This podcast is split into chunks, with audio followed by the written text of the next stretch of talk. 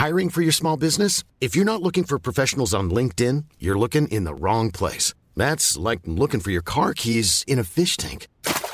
LinkedIn helps you hire professionals you can't find anywhere else, even those who aren't actively searching for a new job but might be open to the perfect role. In a given month, over 70% of LinkedIn users don't even visit other leading job sites. So start looking in the right place. With LinkedIn, you can hire professionals like a professional. Post your free job on linkedin.com/people slash people today.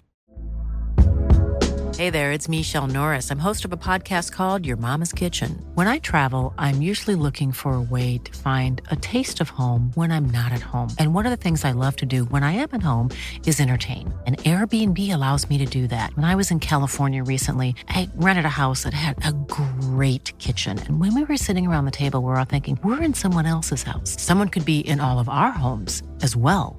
If you have a home, but you're not always at home, you have an Airbnb. Your home might be worth more than you think. Find out how much at airbnb.com/slash host.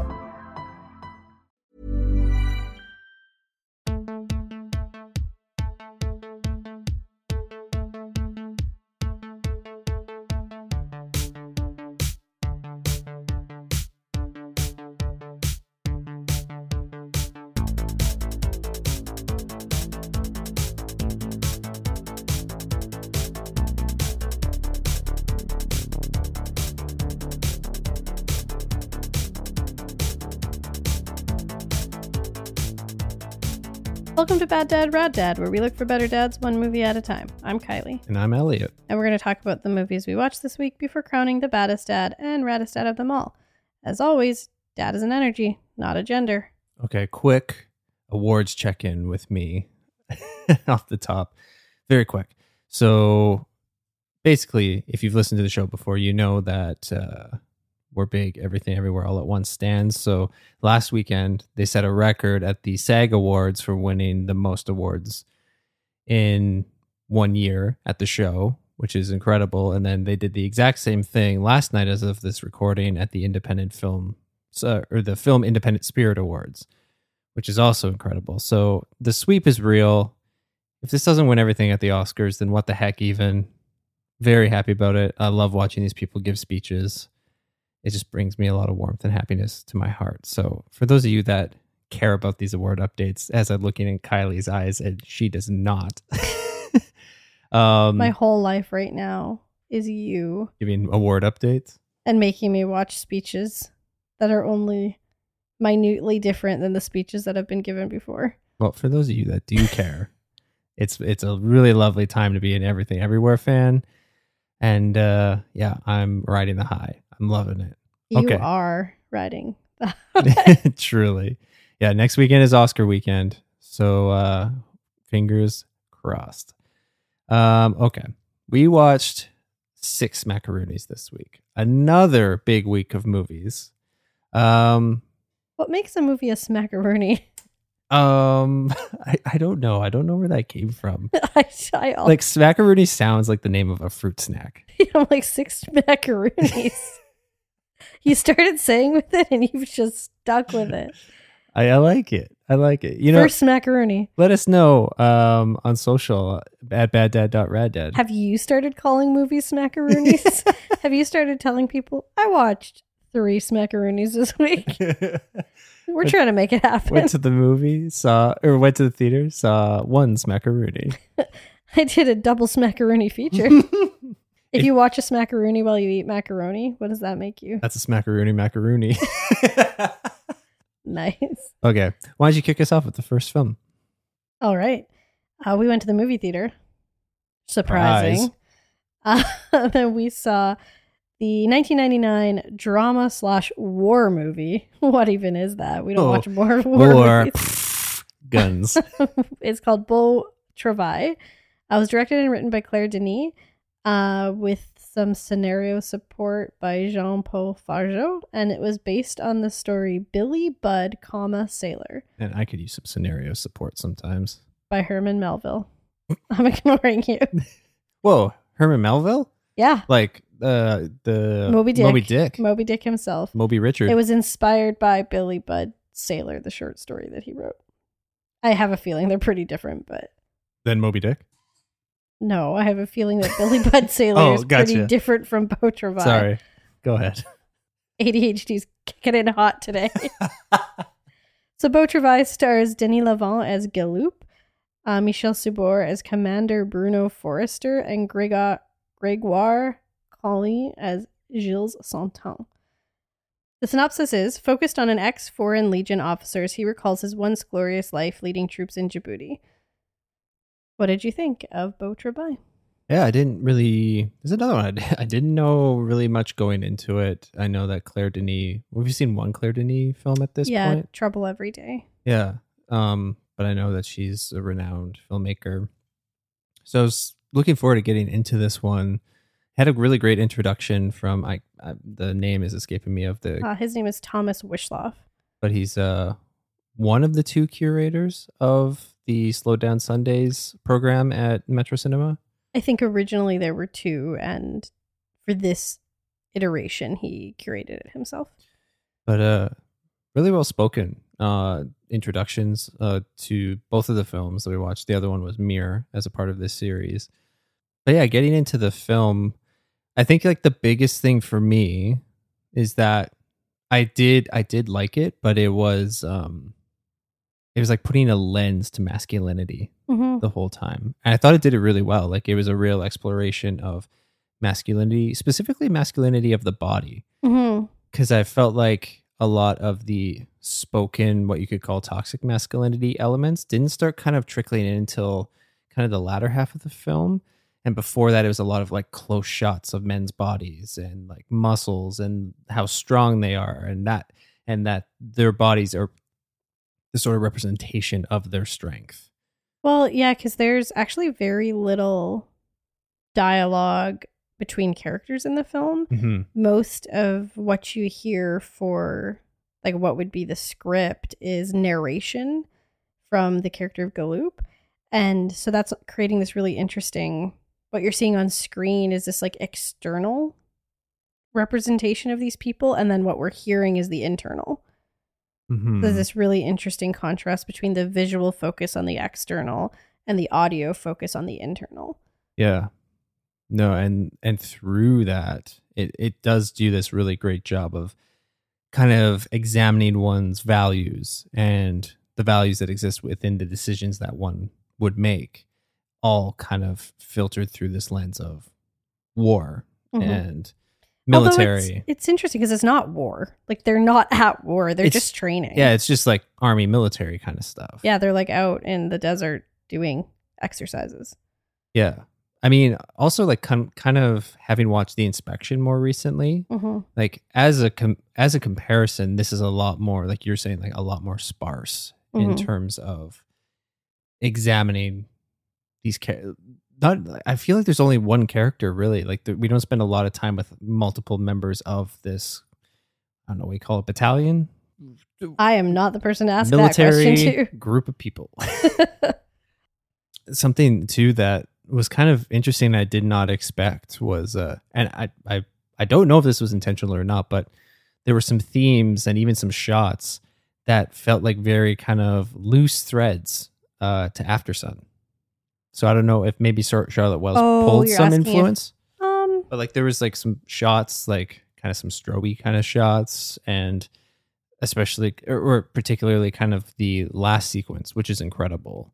yeah, and that was it was so interesting because uh, like you, I knew very little about this film other than um, Claire Denis is well regarded, but then this film in particular of her films is quite well regarded. Mhm. Um, and then when Thomas Wishloff, who curated this um, iteration of slow cinema, spoke, he said, I really want to talk about the ending, but I can't because some of you will have not seen the film. Um, and I'm paraphrasing that. He said that much more eloquently than what I just said. Um, and until that point, I didn't know that the ending was going to be a big deal. Mhm. Um, and thankfully, even with hearing that ahead of time, the ending still really hits. Yeah. Um, yeah, I don't know if there's a deliberate homage. I kind of doubt it. I do too. Um, I think that perhaps the symbolic intention behind both of those is just perhaps part of the subconscious of us as people and it and it fits and it works. I also feel like they're being used in very different ways. Big time. Yeah, yeah, yeah, for So- sure. I mean, I did not not enjoy that I could make those ties because if if you listen to the show before, you know we love After Sun. I bet you can't guess what woman uh, director does cite this as one of the greatest influences on her work. Tell me. Greta Gerwig, Oh, really? Has she Mhm. said anything more to that, or just probably. yeah, just don't have it on hand. Uh, I think she she said something to the effect of when she saw Beau Travail, she finally understood what cinema was. Oh wow. Something to that effect, and that um, yeah, it opened her up to like the meaning of what cinema can be, or something around that. So even though I, I think Greta Gerwig's work is radically different than Claire Denis' work, I think Mhm. that's pretty cool. That um, that's a source of inspiration for her. Yeah, that that's so cool. I- I feel like that moment kind of happens for all of us, and I can't exactly, I can't exactly pinpoint of when maybe that happened for me, but I feel like there is that film that all of Oh, us man. see at one point. 2001: A Space Odyssey for sure. That was it. Yeah. I mean, like I always loved movies, but I think that was a moment where I was like, "Holy shit!" Well, it's it's it's this combination too of not only the film but also the conditions of which you see Yeah, the film. We were really lucky for that, but we'll talk about that on a, Yeah, another day. yeah. I don't I don't know what it was for me. Maybe it hasn't happened yet. I, it, I mean, just because it, this was the first thing that came to mind, like Don't you dare say the Dark Knight. no everything everywhere all at once. I was like, if it's the Dark Knight, I'm divorcing you. like the when I think about the first time seeing everything everywhere all at once, just like the experience, I'll never forget the experience. A because we were literally signing documents to buy our house while we were watching it, but seeing that with our friends and experiencing it in a full theater on opening weekend and having that collective experience that we were all in together, it was extremely special.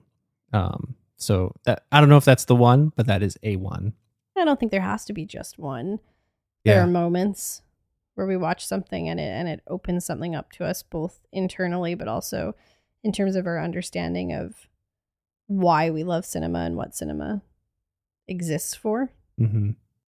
I am sure everything everywhere all at once, which you only saw a year, A year ago, ago. is not the, the time. but it's not the Dark Knight. it's not the dark. Please, no, not the Dark Knight.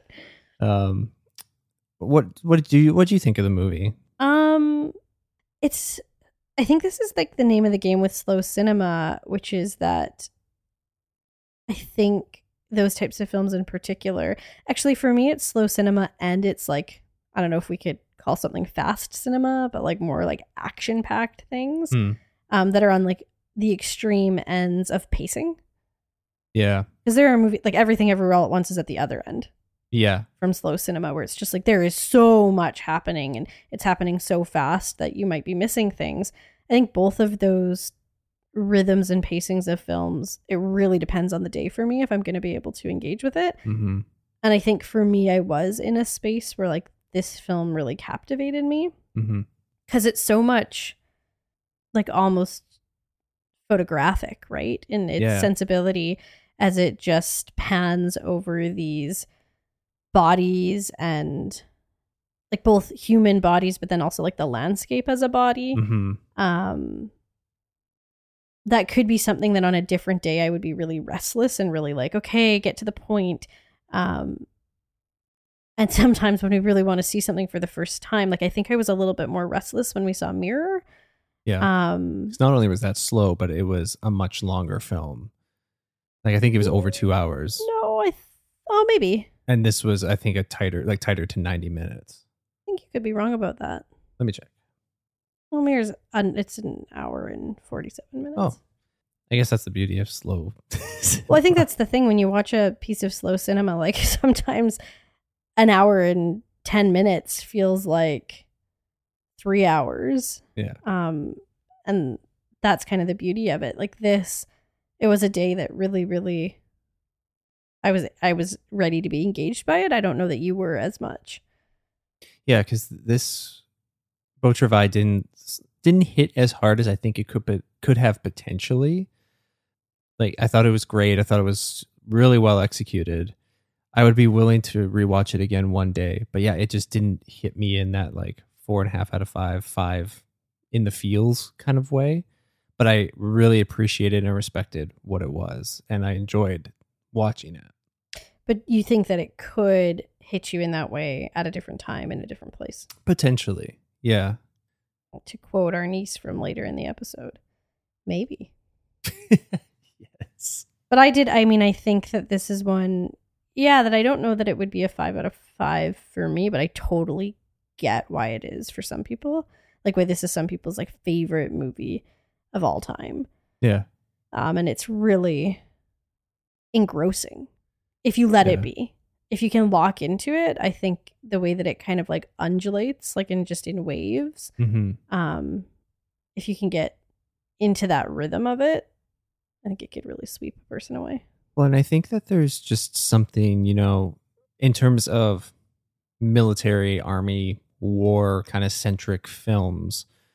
And you can, like, there's kind of the two ends of the spectrum on it. Like, there's kind of like the Saving Private Ryans and the 1917s and the Dunkirks of it all. And then there's the more character study, digging deeper into it, like Beau Travail, um, like The Inspection. And I feel like You also named films that are actually set during a war that is ongoing versus films that are about training. Those are two very, very, very different things. Yeah. right? Like Full Metal Jacket would be more in the inspection and Beau Travail, but those are all very different movies. yeah. And I think on that spectrum, I, I like it's as I've gotten older and kind of realized more of what my tastes are in movies, I think I do lean more into the character study, digging deeper into the emotional side of things than I am just like, give me the shoot 'em up, like where's the action? I, I want to see all of the war aspects of everything. But I, I feel like you're making a false dichotomy right now because you really like to come and see. This is true. And I think you're you're I think you're failing to recognize the difference between a film about the military that isn't set during a war and, the- a war film like come Yeah. and see like Dunkirk like right yeah. um and then also the difference between a blockbuster war film mm-hmm. and a film like come and see right so i don't know that we can yes they're all about like this is technically considered the genre of war but this to me is more about the military Yeah. as a system and then i don't even think it's as much about that but the military as a way to represent masculinity Yeah. Um and that is just not at all i think on the radar for something like 1917 Well, thank you. I have now checked myself, so I will correct myself. are you mad at me No, that that's that's the eloquent that's the eloquent and and uh, the way that I wanted to express that. It, it- how I was feeling, the way that you. Oh, I did that. my teacher thing of you've got a good idea, but let me put it into words that everyone can understand. I don't word good sometimes. You know what? Who does? How did it make you feel? it made me feel exhausted and beaten down, much like the characters in the film, like emotionally beaten down. Um, but it also made me reflective of my own masculinity and my masculinity as I've grown up, and you know what my kind of perception of what masculinity was when I was younger, and then as I kind of grew into young a young adult and where I'm at today. And yeah, it's a interesting, tricky battle, but I think it was cool that I I was able to reflect on it through this film. How about you? Um, it made me feel tensely captivated. Hmm. Yeah, that's a good description. Okay. Next movie is my mystery movie pick. One that I have been wanting to watch for some time now. It's the 1989 comedy slash drama Do the Right Thing. It was written and directed by Spike Lee, and it stars Spike Lee as Mookie, Danny Aiello as Sal, Ossie Davis as Da Mayor, uh, Ruby Dee as Mother Sister, Giancarlo Esposito as Buggin' Out, Bill Nunn as Radio Rahim, and uh, Rosie Perez as Tina. Oh, also um, Samuel Jackson as Mr. Senior Love Daddy, and um, John Turturro as Pino. There's a ton more characters in this too. The- cast is freaking stacked. Yeah, Martin. Lawrence's first feature film. Oh, really? Yeah. Wow. Like there's yeah, it's a huge cast. Um yeah, it's stacked. It's sick. Just go to wiki. Yeah. Um, synopsis: On the hottest day of the year, on a street in the Bedford, uh, Stiv- Stuyvesant, Stuyvesant. Stuyvesant section of Brooklyn, everyone's hate and bigotry smolders and builds until it explodes into violence. Ooh. All right. First time watch for both of us. What do you think of Do the Right Thing? So this is also something that I've wanted to watch for a while. Um and all I really knew of it was the poster. Mm, Which like looks pretty like 80s, almost like Fresh Prince of Bel Air, like mhm. just fun, funky. like kind of graffiti font. Yeah. kinda- yeah. Um I and I really didn't know much about it and I had never seen a Spike Lee movie until this. I'd only seen. I think I'd only seen like one. I and think some basketball he got game. That's it. I watched it a ton when I played basketball. Uh, but I did. What I know of Spike Lee has been actually really tied, interestingly, to awards season. Um, so I read a lot of his thoughts about Django Unchained. hmm Um, and when I talk to my students about criticisms of that film, I often encourage them to read what Spike Lee has said about it. Hmm. Um, there's also a really great article about Django Unchained uh, from Jesse Williams, who played Dr. Jackson Avery on Grey's Anatomy, that I often encourage them to go and read. Um, I kind of give them the quick sound bite, and then I say, you know, like read the words of a person of color. Don't listen to me. Um, and then also when Spike Lee, I believe, walked out of the awards when Green Book won Best Picture. I think he stood up and walked out, if I am remembering correctly. I think that's right. And so I've kind of just been like, you go, Spike Lee. like I don't really I don't really know you, but I want to watch your movies. Mhm. Um and so I was really excited when I saw that you picked this. But I just yeah, didn't know anything about it. Um really a lot of this film is nothing happens but the vibes, which I could see a lot of people not totally loving, Mhm. especially if you don't know that. That is exactly my kind of thing. Yeah. I love a nothing happens but the vibes and I love the the older I get, the more I actually care about setting Mm. and whether settings are convincing or not. We're rewatching Friends right now, um, which is also set in New York, and it is just so not New York. Yeah. It's just so clearly not New York. It doesn't even feel like New York, um, which is one of the few places I've been, and I've been more than once. This feels like New York. hmm Um, it feels like a microcosm of New York. It feels Yeah. like a portion of New York, and you can just feel Spike Lee's love and frustration for this neighborhood hmm and the people in it. Um, which is like the ultimate nothing happens, but the vibes is like when the people in the place we are getting a feel for the everyday and the complicated nuance of these people and places by just watching a day unfold. Yeah. I, I think you put that really, really well. Cause yeah, I feel like this movie is just steeped in community and the people that make up this community. Just, just kind of how they dip in and out of each other's lives over the course of a day. Um, and how even though they may have different backgrounds or have different viewpoints or whatever it may be, there, there's always some sort of connecting thread between all of them, whether it be the neighborhood, whether it be the fact that it is like blistering hot on this particular day. It, it and it and it kind of t- it doesn't it touches on those connections without just hyper focusing on the on every single one of them. And it also like it's one of Spike Lee's earlier films and you can see that there's like a lot of filmmaking style within it. Like it Mhm. not as much as it isn't nothing happens but the vibes. It's not like art house realism. Like there's these super um uh, cinematic's not the right word, but like these fast close-ups on people that don't feel like we're just watching something happen in front of us. And Mhm. there's just a real purpose behind how he moves between the different modes of filmmaking within it, which is really interesting. yeah, I like desperately want to teach this film, but I know I would never be allowed to. Um, because I think there's so much going on both with like filmmaking technique and then also with like the thematics of the of the film. And we've been in New York on a really hot stretch. Mm-hmm. Yeah. When you, He uses that heat, like the New York City heat, very effectively. mm-hmm. Both at first to just be like setting, but then eventually to become something much more symbolic. Yeah. We're watching this in February in Canada when it is still cold, cold, cold. Still snowing. but you feel the heat and the oppressive heat that is talked about and exists in this film.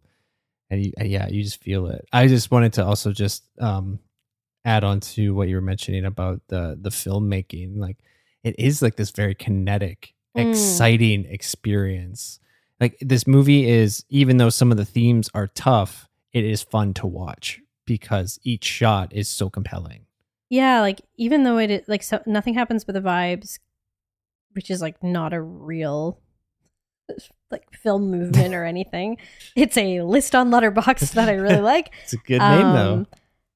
Often can often those movies are slow, hmm and this I mean, a person might describe this perhaps as meandering, but we it's often like we're just we're we're following one character walking, and then in the midst of them walking somewhere, we come across another character and we like whip pan over to them and start following them instead. And we just kind of keep doing that. And in a lot of ways i was thinking this as we were watching this this movie is like the antithesis of in the heights Mm, yeah. like that movie wants to be like sunshines lollipops rainbows hmm new york Yeah, yeah. but like kind of a similar setting um even in, in terms of like heat Mm-hmm. and looking at like a, a neighborhood in new york and how it, uh, the people interact on it um i like this better yeah.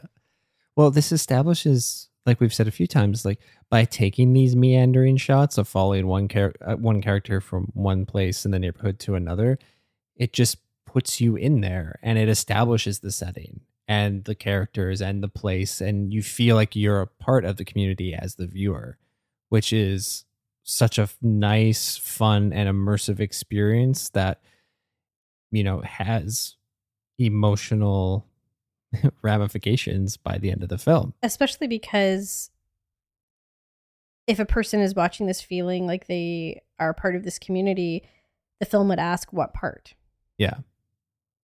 right and there's kind of space for that challenging reflection hmm for anyone who's watching um because it was in the synopsis this the building until exploding into violence we won't get into the specifics of that but i guess this film was really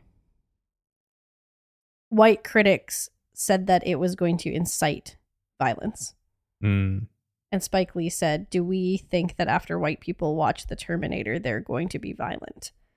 Because if you don't think that then you can't think this. Hmm um, and I guess Lee to this day has praised Roger Roger Ebert as being one of the few white critics who understood the film and understood what the film was trying to do. But this film wasn't as um, I think ubiquitously praised as it is now, perhaps. Mm.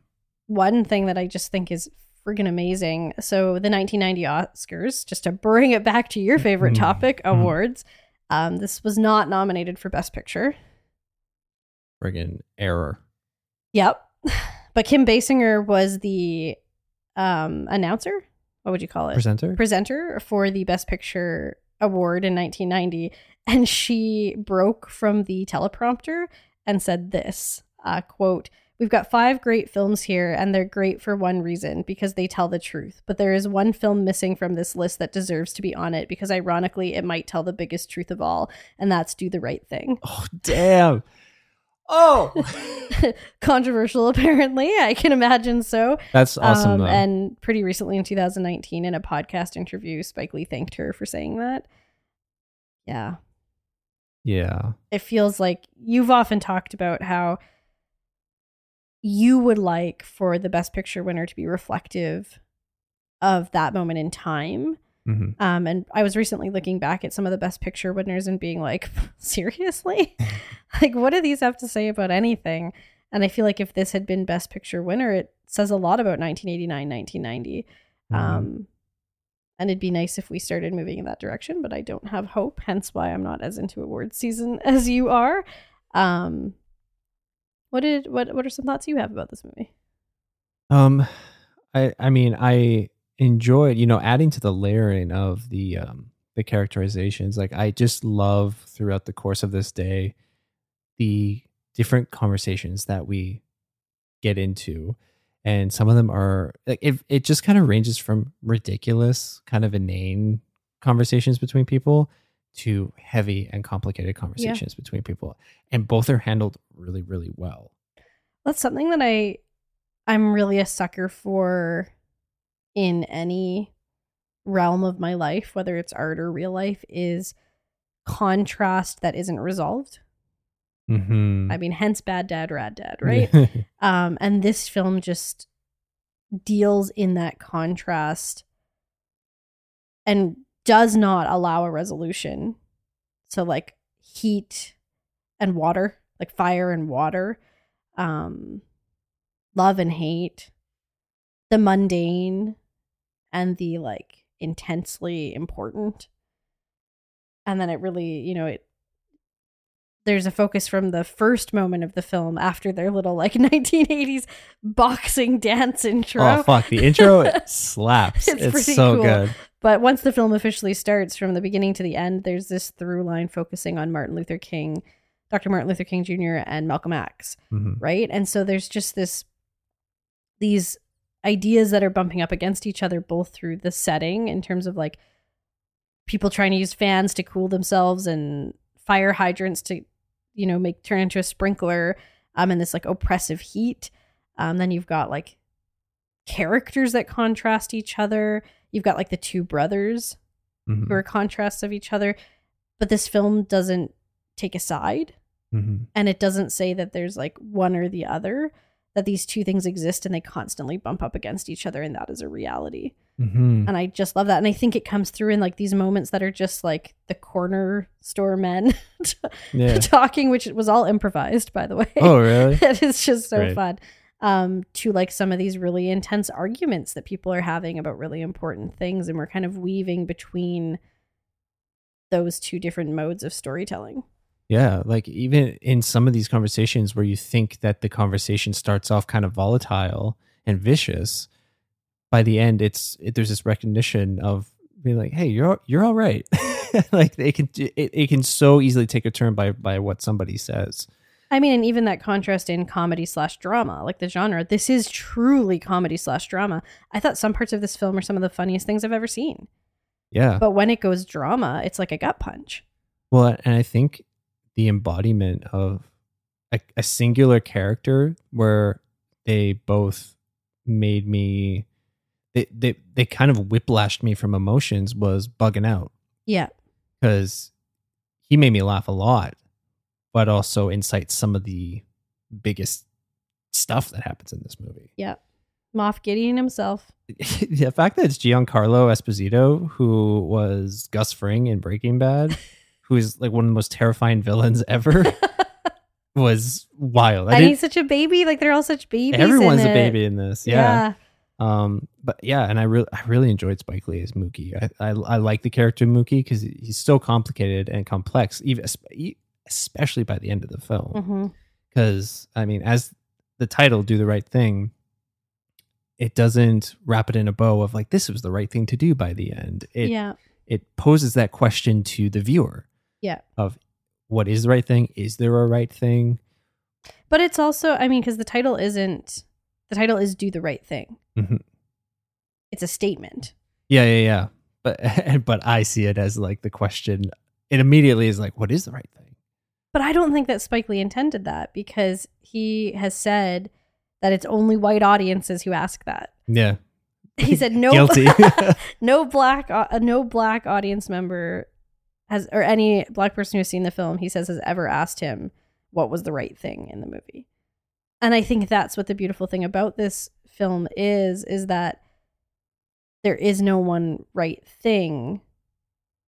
Like, do the right thing is complicated and contradictory hmm and you know, I think he especially shows that through Dr. Martin Luther King Jr. and Malcolm X that like both of them were doing the right thing, even Mhm. if sometimes they were doing very different things. Sometimes they were doing very similar things, right? And so it's just this statement: do the right thing.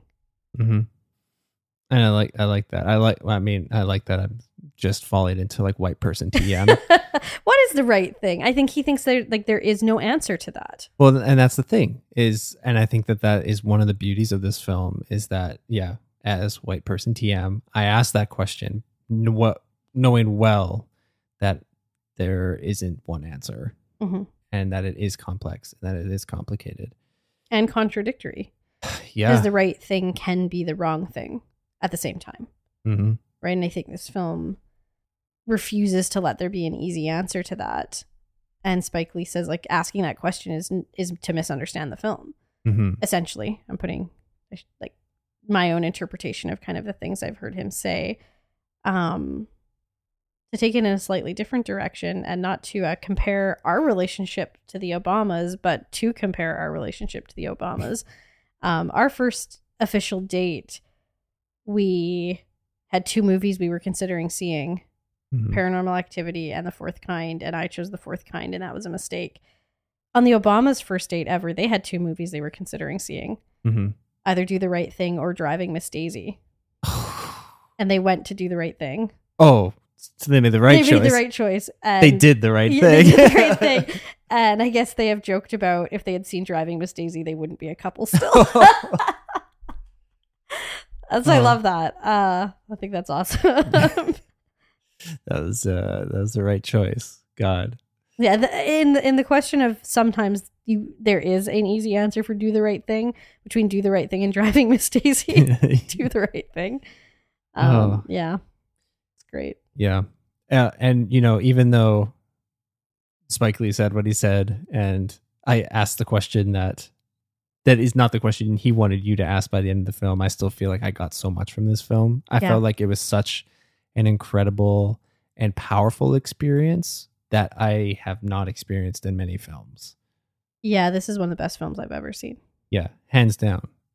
Like immediately we finished it and just kind of sat in our feelings and we're like, is this on Criterion? Because it should be. And yeah, I said if this isn't on Criterion, Criterion is racist, and then you were like, "Okay, it is on Criterion." And I said, "Good." Um, and yeah, this at the end of this, it just made me want to watch more Spike Lee films. Um, Yeah, I'm really. I can't believe it took this long for me to start. I have a lot of movies of his I've I've wanted to watch, Mhm. um, and now I'm like, just watch them all, yeah. all in a row. I'm glad that this was the one to kick to kick that off. I agree Yeah, because I think it'll be interesting to see how these themes weave into the rest of his catalog. Yeah. I agree. How did it make you feel? It made me feel the complex contradictions of love and hate. I I love that. Um, it made me feel in awe from beginning to end. What an incredible movie! Highly recommend to all of you listening. Yeah, if you haven't seen it, holy moly, go see it. Watch it. I Seek just it out. don't go see it, but find a way to see it.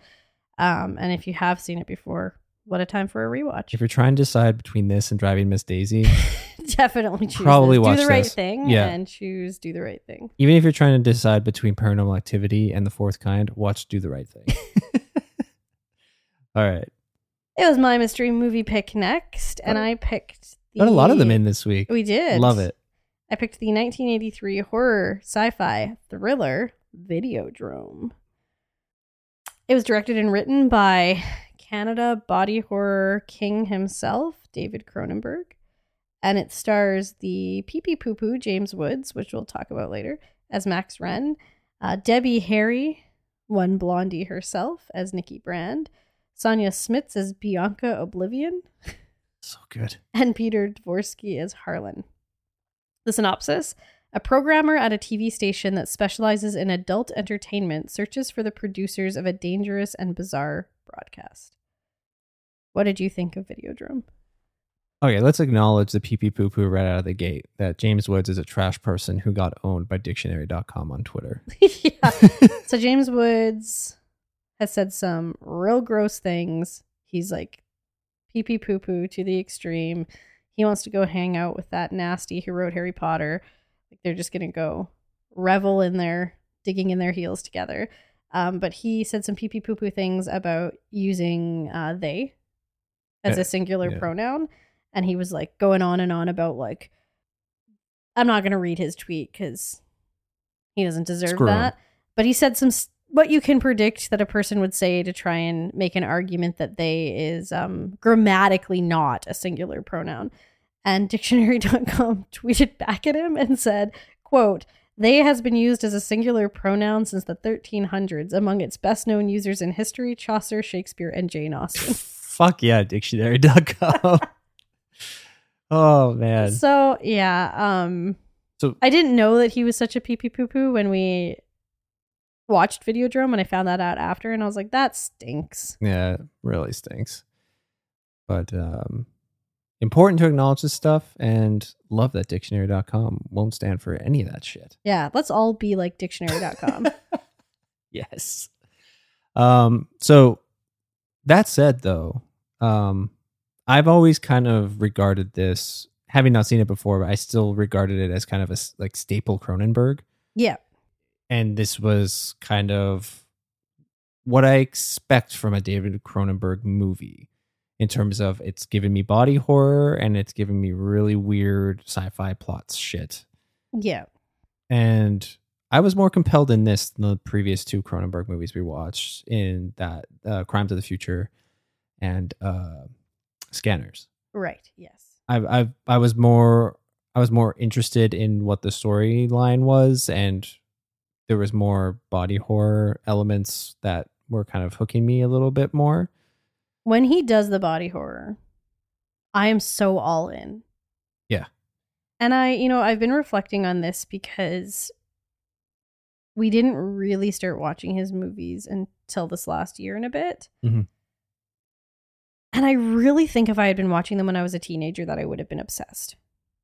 Yeah, Like if this was some of my early horror introduction, I think I would have I think it would have been indelibly inked in me, Mhm. you know? And I've I've kind of been having some conversations with some folks on Letterboxd about um kind of when we talked like we talked with our friend Lori about Suspiria and even though Suspiria is one of her favorite movies of all time and if you've listened to her on the show then you know that she's a horror expert um that it took a couple viewings to really hit I'm, I'm hearing from some people that that kind of can be similar with cronenberg that like it takes a second or a third viewing which i know not everybody wants to do like some people would say if it can't get me the first time then to hell with it Mhm. but i'm interested in coming back to these and seeing what they do on a second or third viewing because i haven't Yeah. watched any cronenberg film twice yeah. I'm a- and of the three films that I've mentioned, including Videodrome, I am most curious to revisit uh, Crimes of the Future. oh really I think so. out of all three Yeah. Because after talking with Lori about it and then having seen Videodrome and like done a little bit of reflecting, I feel like I'm I'm more interested in revisiting that than I am revisiting um, Scanners. I also feel like his films benefit or would benefit if I watched them again for me from like having talked about them with other people and you know read some things about them and then taking that in with me as I watch. The first time it's very visceral experience because he he does do body horror so well. Mhm. Like when this one Icky, did you love it? Oh, I loved it. We I think after every icky sequence, we looked at each other and we're like, Sick. like it's pretty it's pretty great i um i made this kind of realization as i was watching this one having in the last year watched scanners and crimes of the future and not being like immediately wowed by david cronenberg in the way that some people are I've, i haven't been like oh i hated that but i haven't i've kind of been like oh i thought i was gonna love it Mhm. and i liked it well, we set ourselves up on a really high bar with the fly. the fly. I loved the fly. Yeah. And then I was like, oh man, why haven't I been watching David Cronenberg my whole life? hmm Um but his movies, including in The Fly, are very industrial. Like the settings are Yeah. very industrial. They're very like, and all of a sudden I'm in an abandoned shipyard. hmm Everything's very concrete. Not concrete. I said that weird. Not concrete as in like not abstract, but like it's concrete. Yeah. It's gray. Yeah. It's like there's a It's there's a dusty. there's a there's like a cold dirty coldness to the vibe. yeah, and it, it it distances me in a sense. I think I need to get a lock on what's with the industrial revolution of it. Mm. it's not a revolution. Just the industrial setting of it. Yeah, yeah, yeah. Um, I need to have my own industrial revolution to understand David Cronenberg's um, consistent use of that. It seems so at odds with how much of his films are about technology, Mm. and that must be on purpose. It's very um juxtaposed. Yeah. Especially Videodrome. It it's it kind of speaks to, if not directly, the dangers of technology and sometimes in a very literal way, in a very gross literal way. yeah. Well, I mean, so this film, um, the, per per the synopsis about like there's this broadcast that he's trying to get a lock on, and I've talked about this on the show before, but that kind of stuff just gets under my skin. Mhm. This idea of a you're you're when when you're on a device or on a website or on anything where like you don't have total control of it. Like I even it's so illogical, but my mom dropped off cuz she's moving. She dropped off these VHSs of like me having done like video stuff with my friends as a kid, but then also there's like taped interviews with celebrities I had crushes on. It's classic. And I have this illogical fear of watching them because like what if they got taped over with something I don't want to see? oh, yeah. Right? Like there's just this I I don't know, there's something about that or like what if you're watching what if you I used to be really afraid of this too with like what if you download something on LimeWire and when you go to click on it, it's not what it was supposed to be.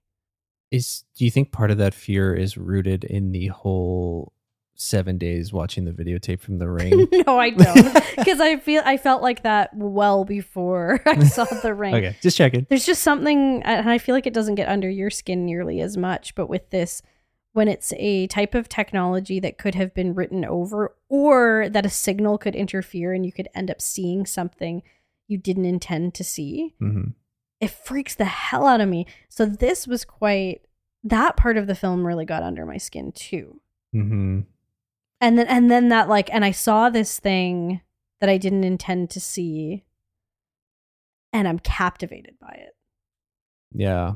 it's almost that call of the void, right? If I saw it Mhm. and now it's got me. Um, and this is really interesting because uh, I guess that this concept for Videodrome came from Cronenberg having a very similar fear as me. Oh, interesting. So when he was a kid in Canada, our little Mhm. Canadian darling, he would be watching uh, television late at night, and after the stations in Toronto went off the air, it would pick up American television signals in Buffalo, New York. Um, and he worried that it might show him something disturbing that wasn't meant for the public. Like he had this irrational fear, and yet at the same time, a fascination with that. Mhm. Um, so he has said that he, quote, has always been interested in dark things and other people's fascinations with dark things, plus the idea of people locking themselves in a room and turning a key on a television set so they can watch something extremely dark. And by doing that, allowing themselves to explore their fascinations. Mm. So interesting. Because I think there's that part of the fear too. Like, what if I saw something I didn't want to see and then it did something to me that I didn't expect, hmm right? Yeah. It, if- it it is it is scary, and I feel like that's kind of what makes things like things makes things like Ghostwatch really Yes, scary. Yes. because it's it's this seemingly normal broadcast, but then all of a sudden scary stuff starts happening, and you don't know what you're going to see next, and it feels real and unscripted. And you're like, this is not what I signed up for. Yeah, and this like um proliferation of analog horror Yeah. Um really has that vibe with it. Um I had a student recommend me the YouTube series The Mandela Catalog hmm and we watched some of it and I was like Ugh. like at one point you looked at me and you said no. like it, there's something about it that gets under that part Yeah. of and- our psyche. and that's kind of what's happening right now with like films like Skinamarink. Yeah. um, or the out the Outwaters. Yeah. Where even though we know they're films, the way that they are filmed, like Videodrome, like like the Videodrome footage in Videodrome, there's a part where you're like, what if this shows me something I don't want to see? Mhm. And when a filmmaker does that well, we can suspend our disbelief that this was pre decided and recorded and edited to show us in a particular way. And we can feel like we are accidentally watching the broadcast we shouldn't be watching and that something could happen at any moment. Yeah. And that, and I feel like too, there's, I was just thinking there's that extra layer of kind of horror to it of when, if something were to come up on our screen, typically we'd be at home. So it's also this kind of invasion of this, sa- this safe place where, you know, you want to believe that you are safe and that nothing can hurt you and you won't see things that'll make you upset. And I think that's what David Cronenberg does so well is like the seepage of boundaries. Wow. I fucking love that. the seepage of boundaries. That no, that's that's that's exactly it. Thanks. You like my words today. Good words. Good words. Um cuz yeah, it is it's icky and then he but then he asks you, what if that were to happen? What if this dark thing were to seep into your safe space and then you ended up loving it? That that is the that is the fear because then you it's this whole confrontation with yourself. Yeah. Of who am I? Is there something wrong with me for liking this? Why do I like this? Yeah. So the there's a film critic or film anal- analyzer. That's not the right word. My good words are gone. Uh, named Tim Lucas, and he has said this film is quote dealing with the impression of a sprawling technological world on our human senses, the fascination and horror of sex and violence, and the boundaries of reality and consciousness. Hmm. And I do think in having this conversation even right now, I'm like, I think I'd love this even more on a on a rewatch. Yeah. Um, Andy Warhol called it the Clockwork Orange of the 1980s. Hmm. And I think we're still reckoning with what screens do to us Mm-hmm. and what like access to unfettered content does to us. I think films like We're All Going to the World's Fair, even eighth grade in a different genre, Yeah. are exploring that in really interesting ways. Um, and one of my favorite things I read about this, which like totally made sense to me, is that the character of Brian O'Blivion was meant to be a representation of Marshall McLuhan. Do you know who he is? Mm-mm. So he, I think you'll know this. He's a very famous um, theorist in can- Canadian academia who talked about how the medium is the message Right. um and he was talking about like television and the shift from radio to television and print to television and that kind of stuff um and i guess he was a teacher a professor at the university of toronto when david cronenberg was going to the university of toronto and i just love that that's such a specifically canadian reference um but i've studied some marshall mcluhan stuff it's hard to take anything in uh television and film studies in university and not encounter him in Canada. Hmm. And I definitely saw that in there. Yeah. I've had a lot of conversations recently with some people that I work with, and this is not a hot take at all, but just just having a lot of thoughts and what it must do to us as humans now that we have just this kind of unfettered access to the internet at all times in the palms of our hands and we can scroll through an Instagram feed and see cute cat or puppy videos or photos and then with one swipe of your thumb you're now looking at some of the most de- devastating stuff in the world that's going on that's hurting people or people are dying or being being hurt in some way and then you go back to like a TikTok of somebody skateboarding into a wall Mm-hmm. and just that emotional and visual whiplash and how prolonged exposure to that is going to affect us in the long run especially younger people who are getting smartphones and access to the internet at such a young age now Mm-hmm. i mean like even we were talking yesterday on like a smaller scale is that they've taken we used to have to take computer classes growing up to learn how to use and navigate computers and learn how to type they've taken that out of curriculums now because they just make the assumption that because kids are on their phones all the time and have laptops that they just understand everything about it, but that's not reality. So it's kind of scary. Is how you stumble on the dark web Ugh, Yeah. And like that's just it. Like at it's four years old. it's now imploring people to do so much more self-discovery on the internet and using computers and using devices at younger ages. It's it's just it, it kind of melts my brain and makes me sad. There's parts of it that make me happy because the internet can be a really great place, but it can also just be a cesspool. I don't know. Scary, yeah. The screens and technology, oh, and Cronenberg was right on the telling money. us back then. um, I have one quick hard shift in conversation. Yeah. Do you know that Cronenberg was offered Return of the Jedi? I, I I feel like I heard that at some point, but that that is wild. Can you imagine? I feel like it would have been pretty sick. It, in like a like sick. Well, he probably I, I imagine he would have been heavily Edited. dictated to. yeah. Um, he t- he turned it down uh, because he will not do anything that isn't original content. Like he will only work on his own material. I feel like it would have been like a David Lynch Dune thing. it wouldn't have worked. Yeah. But that's wild to me that anyone would be like, David Cronenberg, you want to do a Star Wars movie? yeah, yeah, yeah, yeah. Make those Jawas real mucusy. Like, yeah. Oh man. which which movie has the tauntaun in it? Empire Strikes Back. Like, oh, okay. like- well, he could have done some. yeah, he could have gone heavy with the body horror of like, yeah, the like the one with the Ewoks and with Luke confronting Vader and stuff. Like I feel like there could have been some I want to see it. I want to take a step into the multiverse, the universe where David Cronenberg did make Return of the Jedi. hmm And I wonder what that would have done to the trajectory of Star Wars as a whole. Hmm. Oh man, because like Return of the Jedi is also the one that kicks off like the Mandalorian and stuff. Exactly. Like, would it have, if Cronenberg had done Return of the Jedi, would Star Wars have stopped there? Yeah, been like, what? Or would it have just gone in a totally different direction?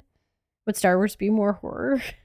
I don't know. So it's very interesting to think about. It- um, Yeah, there is a universe where Star Wars is a horror series. due to David Cronenberg. That's sick. How did Videodrome make you feel?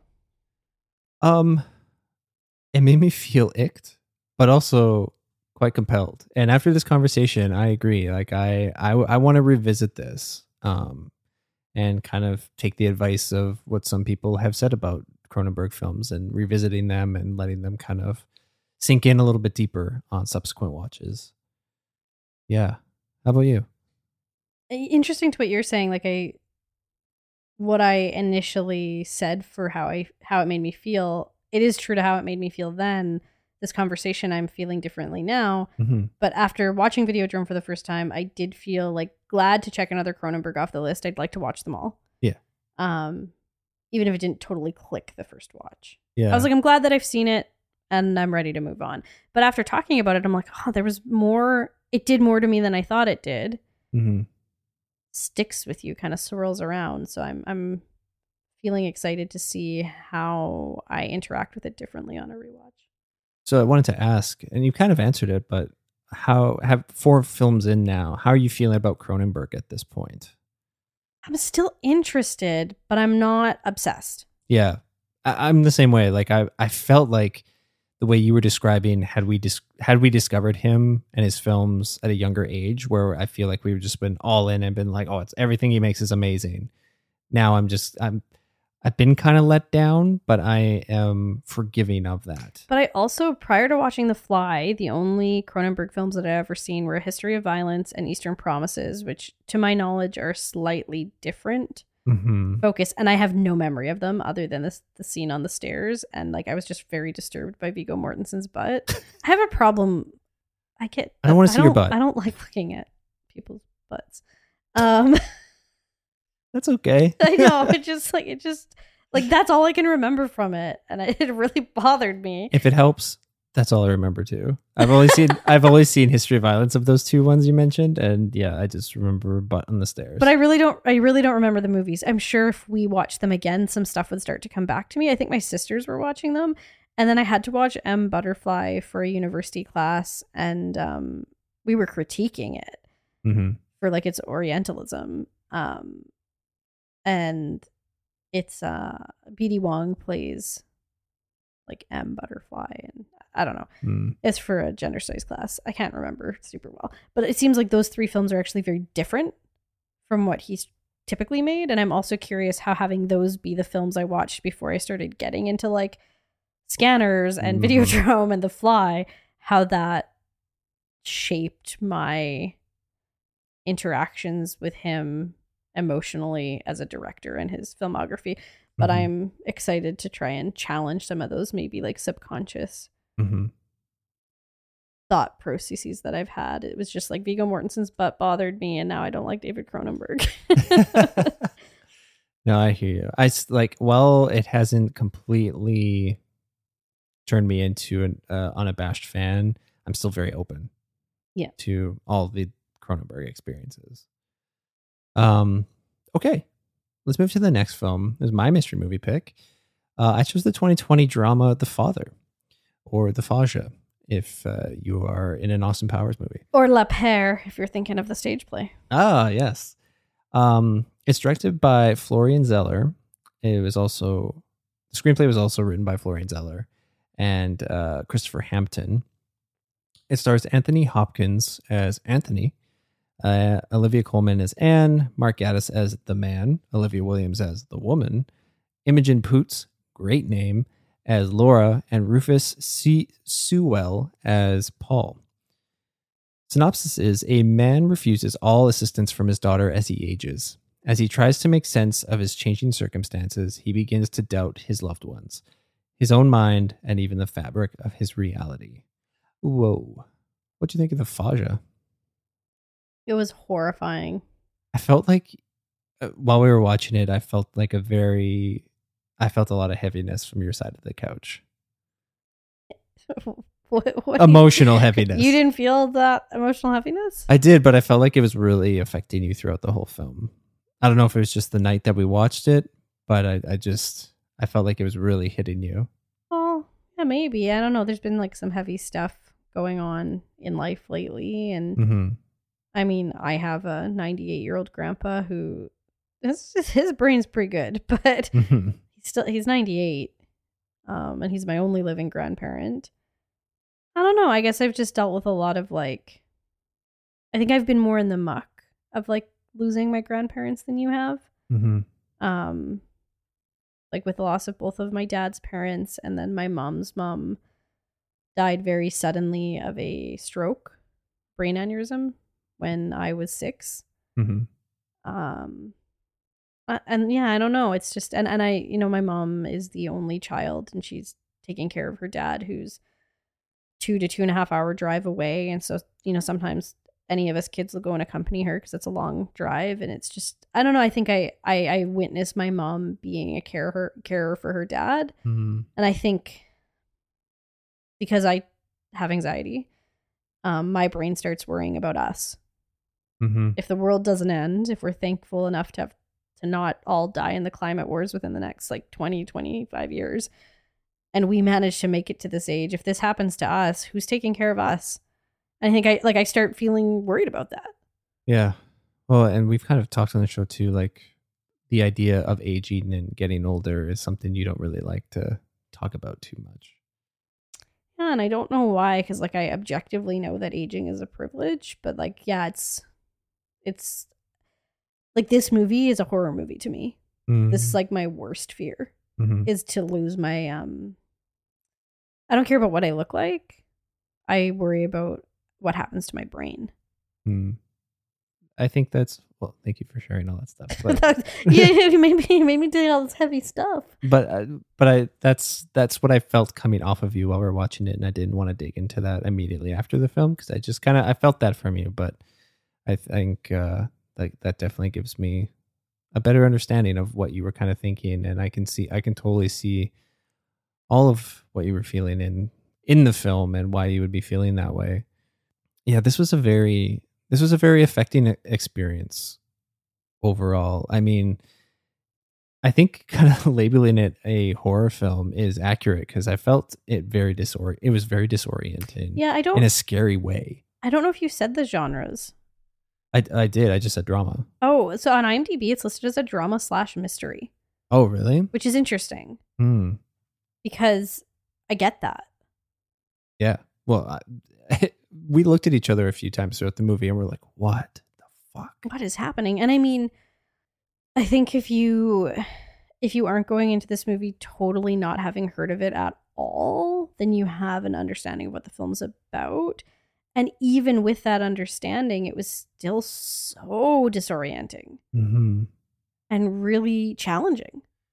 Yeah, and in in a real way, like there Yeah. was there was a, a real life quality to this, and I, I wanted to mention too. I did. I really didn't expect that because much like we talked about the way we talked about La La Land in our last episode, this was another one of those films where I felt there was just this little inkling of feeling pee pee poo poo about it because it like the Oscars were weird that that year, and Anthony Hopkins won Best Actor over Chadwick Boseman winning a posthumous Oscar, and they saved that award till last. That was the weird part of it, right? Yeah, Was that they typically best picture is last and yet they moved best actor to last, which is very strange, which made everyone believe Chadwick Boseman was going to win. they wanted to end on a moment. Yeah, and then Anthony Hopkins won and he wasn't there.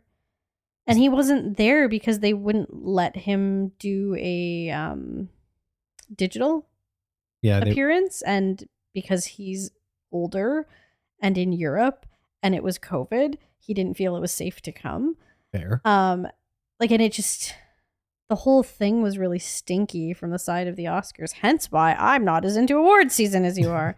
I'm just into it when there's stuff that I really, really. I know. I know you are.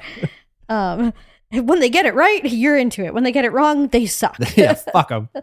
Um, but I think yeah, it's it's it sucks because for both La La Land and for The Father, I think there's a degree to which we blamed the films unintentionally, the films and the and the actor for something shitty that happened at the awards, which For s- had nothing to do with the films. Yeah, for stealing some moment we thought that w- w- I deserved to see for some well, reason. no, I think I think in both instances we were feeling like films made by black folks And- were usurped by white folks. it, it, yeah, it's like kind of like two years where it's like, can they just not win an award without some white stuff happening?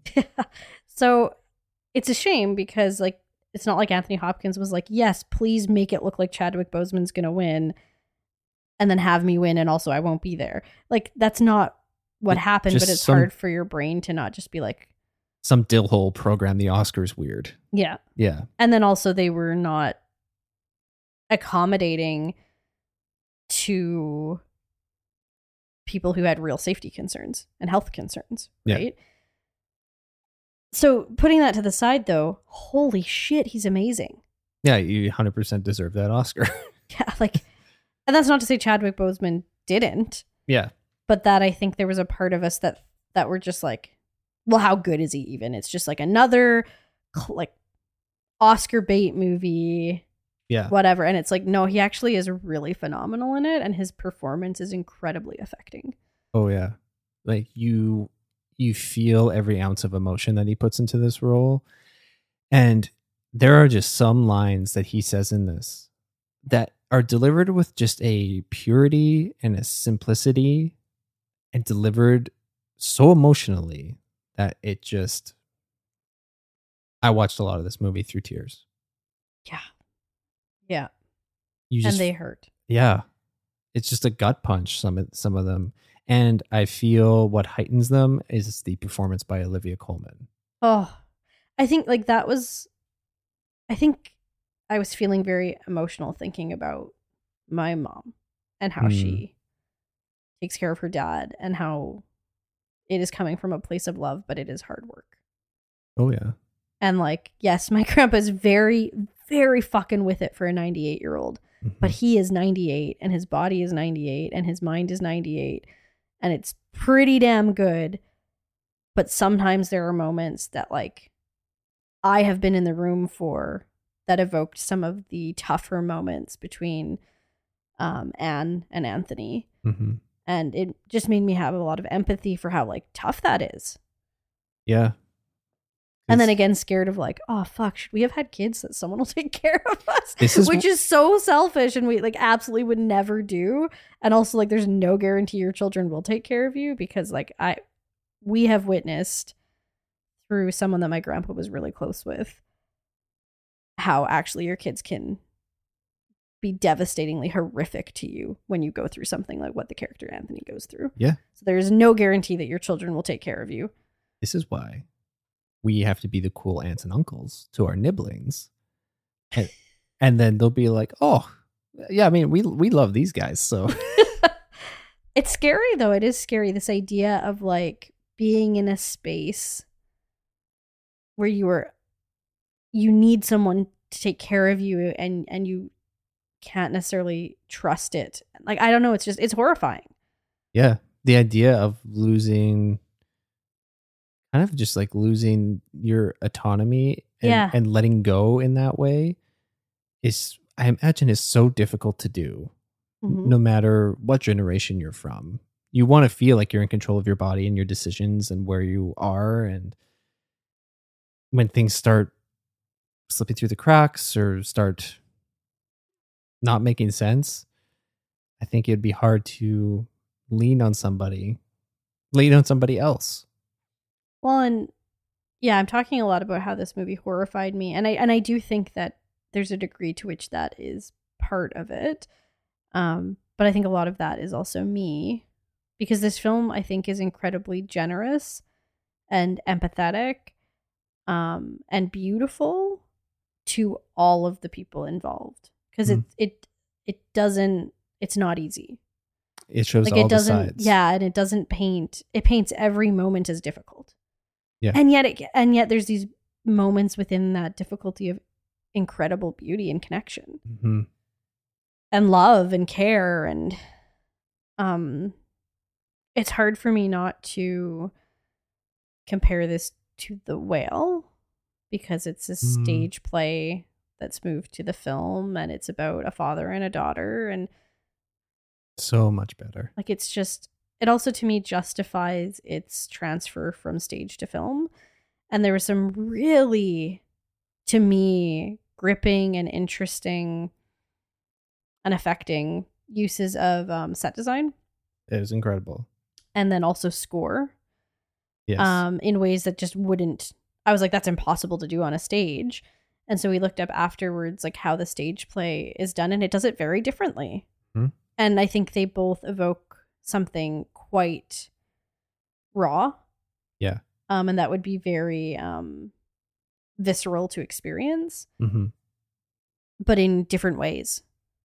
And there'd be a Yeah. slightly different feeling with the different approaches between the two of them. And I think it it makes a justification for why it's a film. Um, it still does feel stage play playy at times because it's very dialogue heavy, but I fucking love that. I know there's Yeah. people who don't as much, but like I'm all about the words. Like Yeah. I'm surprised I like Beau Travail as much as I did because I'm more about the words than the images usually. Yeah. Um, and this one, the words are really good. and the visuals are really good. Like I know that I I kept being like, oh, this changed, oh, this thing changed, and you're like, I'm not visual enough to catch all of those things, but I like that it can be a treat for both of us. Mm-hmm. Who you lean more words, I lean more visuals, but we still take the same amount of depth out of the film um, from both sides. So Florian Zeller, who uh, wrote and directed it, and it's his stage play that it's based on, he wanted Hopkins for the role, Hmm. and he sent him the script in 2017 and waited for a reply until he got one. And he said if his the reply was no, then he was going to make it in French. Oh, So interesting. he was like, if, if it's not Anthony Hopkins, I'm not doing because it is originally French. right. Uh, it's a French language play, mm um, which has been done on, I believe it's been done on Broadway. hmm um but it was originally in french he made that movie The Son, which people are not liking. Oh man. So- what a bummer. and I'm really curious, like, is Homeboy gonna pull like uh the religious Holy Trinity on us? And he has the Father, the Son. What are we getting next? Holy, Holy Spirit? Spirit? Holy Ghost?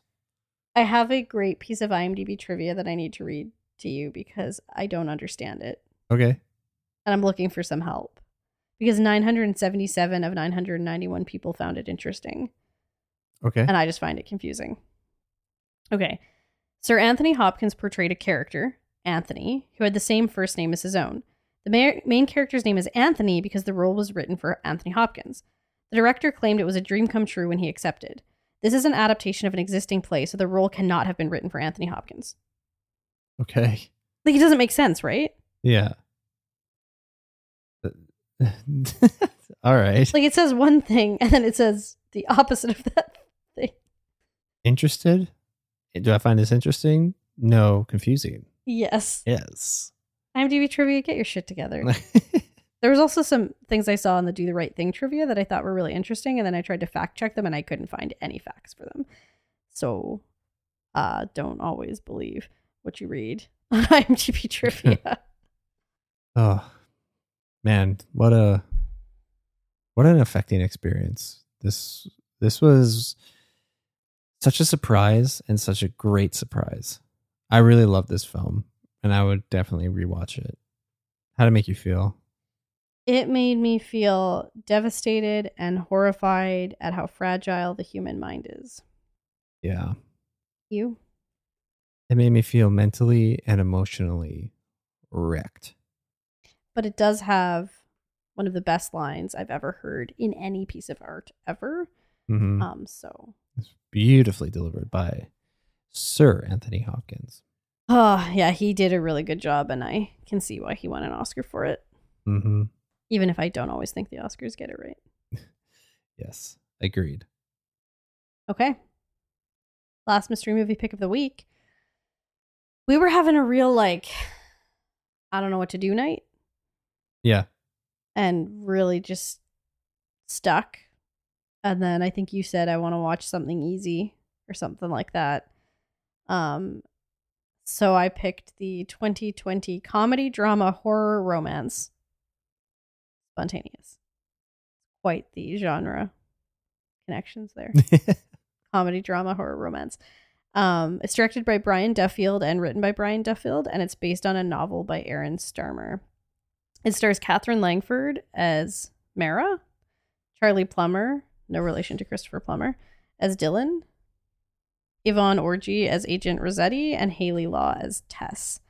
Synopsis When students in their high school begin inexplicably exploding, literally, seniors Mara and Dylan struggle to survive in a world where each moment may be their last. Whoa. So this, um, actually, our friend Sanford had talked about it a a little while ago and was like, "I really liked it. You should watch it." And I kind of had it on the radar since then. And then we recently were hanging out with our friends Haley and Catherine, and Haley was like, "I loved it. It was so good." And when I'm like, oh, two people who I trust said it was really good," hmm um, and but I also knew it was kind of like some YA vibes, hmm which makes it a little easier. So I put it on. What did you think of Spontaneous? Yeah, I was I was kind of pumped for this, and then like learning also that it was uh it was a, a 2020 movie that was coming out at a time when not a lot of stuff was coming out. You know, it was it kind of seemed like all the stuff that like Netflix and places and streamers like that had kind of shelved. It was kind of just pumping out anything that it had on the shelf just Mhm. to like get some entertainment out there during the pandemic. Um, but uh, yeah, you know, we wanted to watch a fun. I like I suggested a fun teen movie, and you're like, should we just watch Dirty Dancing again? I'm like, no. um, but this is this was that scratched that easy, fun teen movie itch, but it had a pretty cool twist to it that was actually really affecting. Mm-hmm. Um, I mean, it has some very hammy, typical teen love story stuff that didn't always work for me in the film. It kind of leaned into it a bit too heavy, but the the whole spontaneous combustion of it all hit extra hard. Yeah, it's um so after our friend Sanford had recommended it, I like just added it to my watch list on Letterboxd, and I I don't think I ever like clicked into it too much because I also kind of like to mystery movie pick my own mystery movie picks and know very little about them, which sometimes works Right. for me and sometimes doesn't. And the character of Dylan has longer hair, and from the poster, I thought it was a gay love story, Oh, so that was disappointing. whoops. And then when it was like two friends who would like like that kind of movie had both recommended it, I was like, oh, I'm so excited for this lesbian romance. Sorry. it's not that. Um, also, I guess me uh, forgetting that um, doesn't matter your gender, you can have long or short hair. but I just, yeah, it was just a very quick look at the cover. I was like, oh, cool, gay romance. Um, which would have made me like the YA part of it maybe a little bit more. hmm This is a movie that I feel like if I saw it when I was in junior high, it would have been a really like formative entry point for some of the media I like now. Mm. Like I think its central message actually has some connection to the leftovers, everything everywhere all at once, like some of these things that we really really love. It's just put in a little bit more of a accessible Mhm. package. Yeah. Um and I could see on a particular day or like in a different context or having seen it earlier in my life like that really resonating. Yeah. Um, but the spontaneous combustion parts, Some like really impressive blood effects in this in this movie. and like really upsetting. Yeah. Like it they do a really good job of pacing all of the spontaneous combustion stuff because it becomes such a focal point and then you almost it kind of makes you forget about it a little bit so that the next time it happens it really hits Mhm. heavily and they're really smart about it when we were kind of talking about it with with our friends after we had watched it uh, they started kind of bringing up some things that it was critiquing or that it was Mhm. leaning into and it, funnily enough while we were watching it uh, i can totally see all those things but i didn't feel like any of them were on the nose enough and, and maybe just because i wasn't looking for those things i was just wanting kind of a really easy film experience so I feel like it's a it's a cool experience that you could watch it and see all those things and look into those things and see those represented here. But I also like that you could take it the way that I watched it is just kind of this enjoyable YA horror horror um, adjacent film. And I also think if it's not hitting the nail right on the head, that's a good thing because it's not being didactic. right? Um, so that when, if somebody particularly, um, you know, there uh, we had some conversations about this um, commenting on gun violence in schools in the United States, which I hadn't thought about when we were watching, and then as soon as that was said, I was like, oh, yeah, Mm-hmm. totally. That like if somebody really liked this movie and hadn't thought about it that way, it'd be a really great conversation starter for Mhm. that. Um without being so obvious that it would turn people away who need to have those conversations. Yeah. Um this is also totally a movie I could see us wanting to like watch with our 11 year old nibbling as like a let's continue to push horror but in accessible ways. Yeah. And I do think the ideas about what it means to be a human in this world are quite thoughtful in it yes. and like really up our alley. And it has some really thoughtful stuff about grief and how you deal with grief. Although Mhm. like sometimes it leans a little heavily into like the 13 reasons why of it all. it gets a little bit heavy-handed Netflix movie e about it's not a Netflix movie, but it feels that way Yeah. sometimes. but that's why I could like totally see it as like a good conversation starter with like some of the younger people in our lives when Yeah. they're ready to watch it. it's such an interesting thing like being an aunt and an uncle and trying i feel like you and i we we want our nibblings to get into horror movies because we love them so much and it's such a fun thing to share those movies with with other people. And we would love to bring them into that love with us and we're kind of navigating finding these gateway movies to bring them into that. But thinking back to when i was young like my aunt and uncle were just like oh you'll like the evil dead. Oh you'll Oh, you'll like seven. You'll like like they're just showing me like straight Texas up horror Chainsaw Massacre. yeah. Um, I I saw The Ring and it scared the crap out of me. Uh, in theater. Yeah, I was watching like Carrie. I had already seen Carrie. and like i'm watching like jaws when i'm like three Yeah. to five years old like just getting dropped right into it like it's like is that the tactic i feel like that's really extreme Well, but we yeah, but we got in trouble for showing Edward Scissorhands to our one nibbling when so now we're just we tread lightly. Yeah gotta be gotta be real careful because you don't you don't want to i don't want to overwhelm them with an experience and then they just write off horror movies forever Yeah.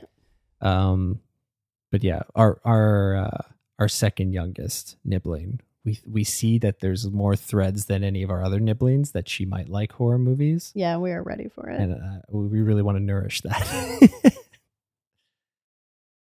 um before we wrap up this one, have to mention the soundtrack. uh yeah what the hell it slaps Yeah, it's called Wolf Parade. yeah I'll believe in anything. which is one of our songs Yeah, we friggin' love it. I think it's one of the most beautiful love songs ever written.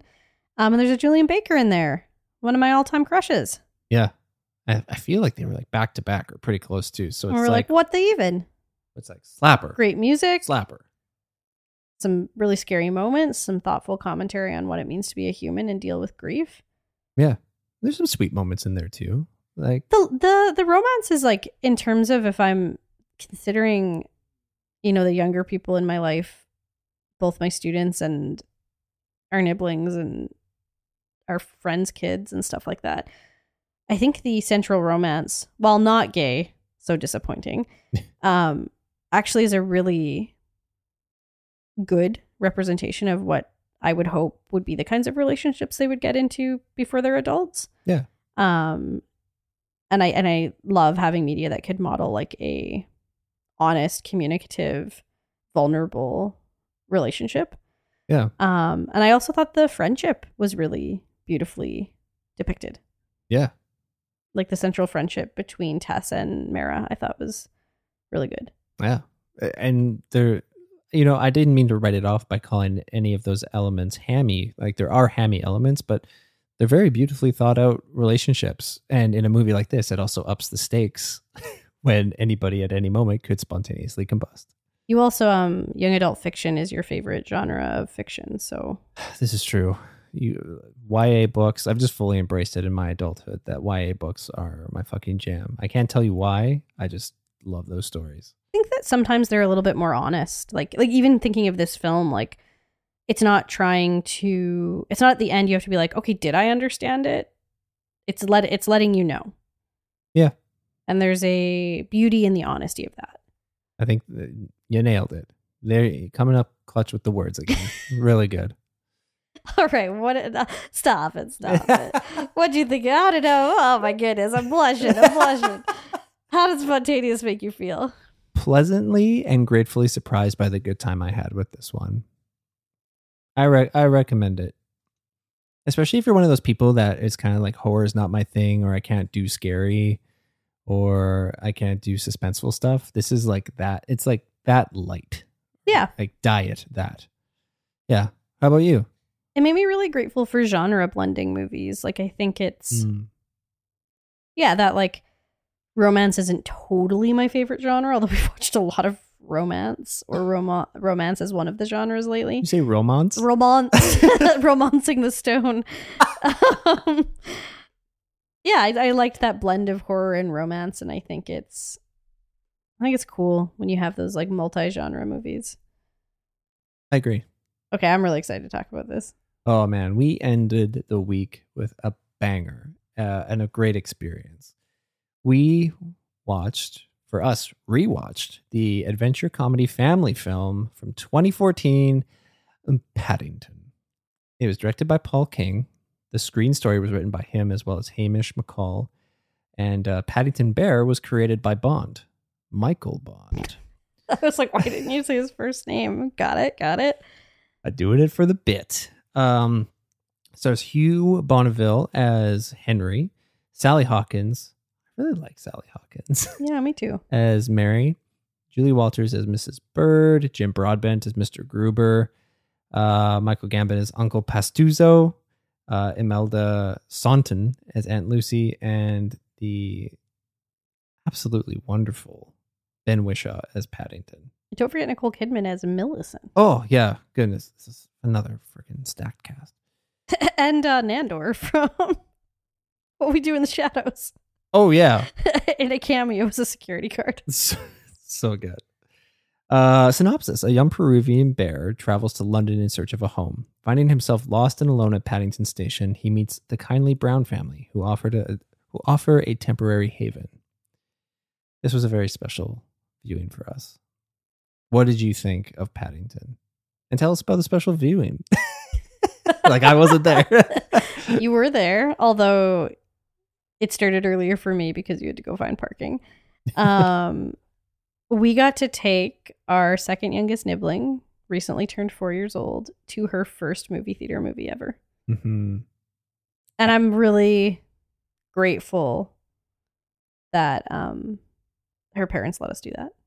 Yeah, and we got to take her to uh, Metro Cinema of all places. Our our Our favorite favorite, theater our ever. favorite theater. So it was really, really, really cool. Her dad came with us, so our brother-in-law came with us. Um, she also had never eaten popcorn before.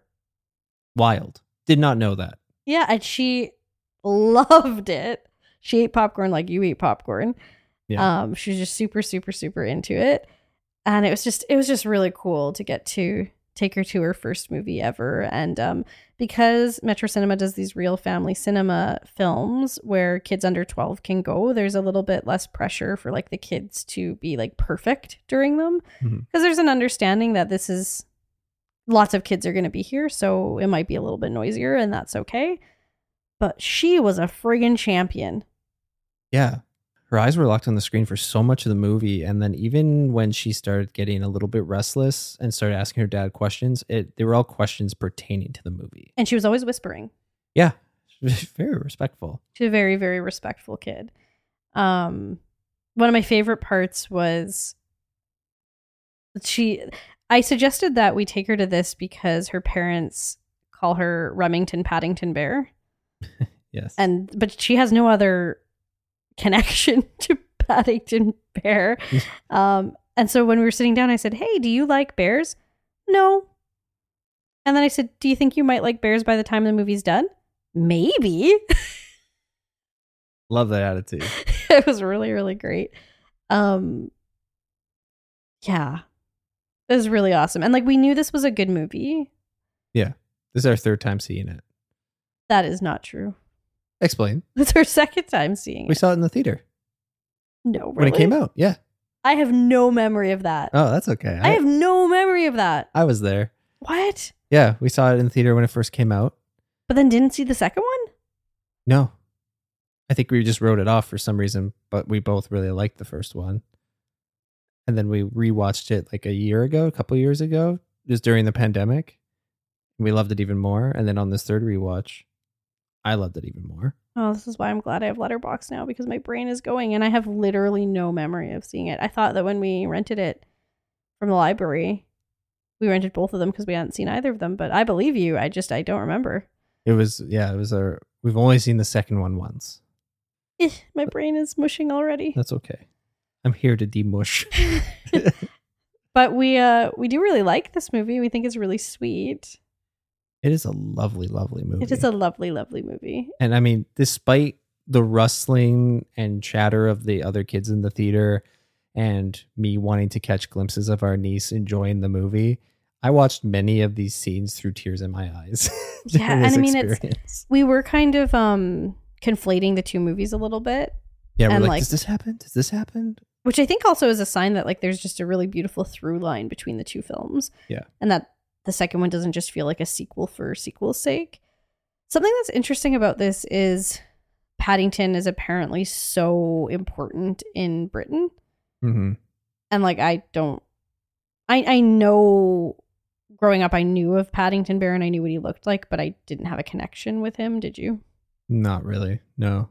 Just like a corduroy bear or something that I liked. All right. Knock off name? Paddington Is that Bear. his name? I think so. Yeah, corduroy bear. I don't know. I could be totally making that up.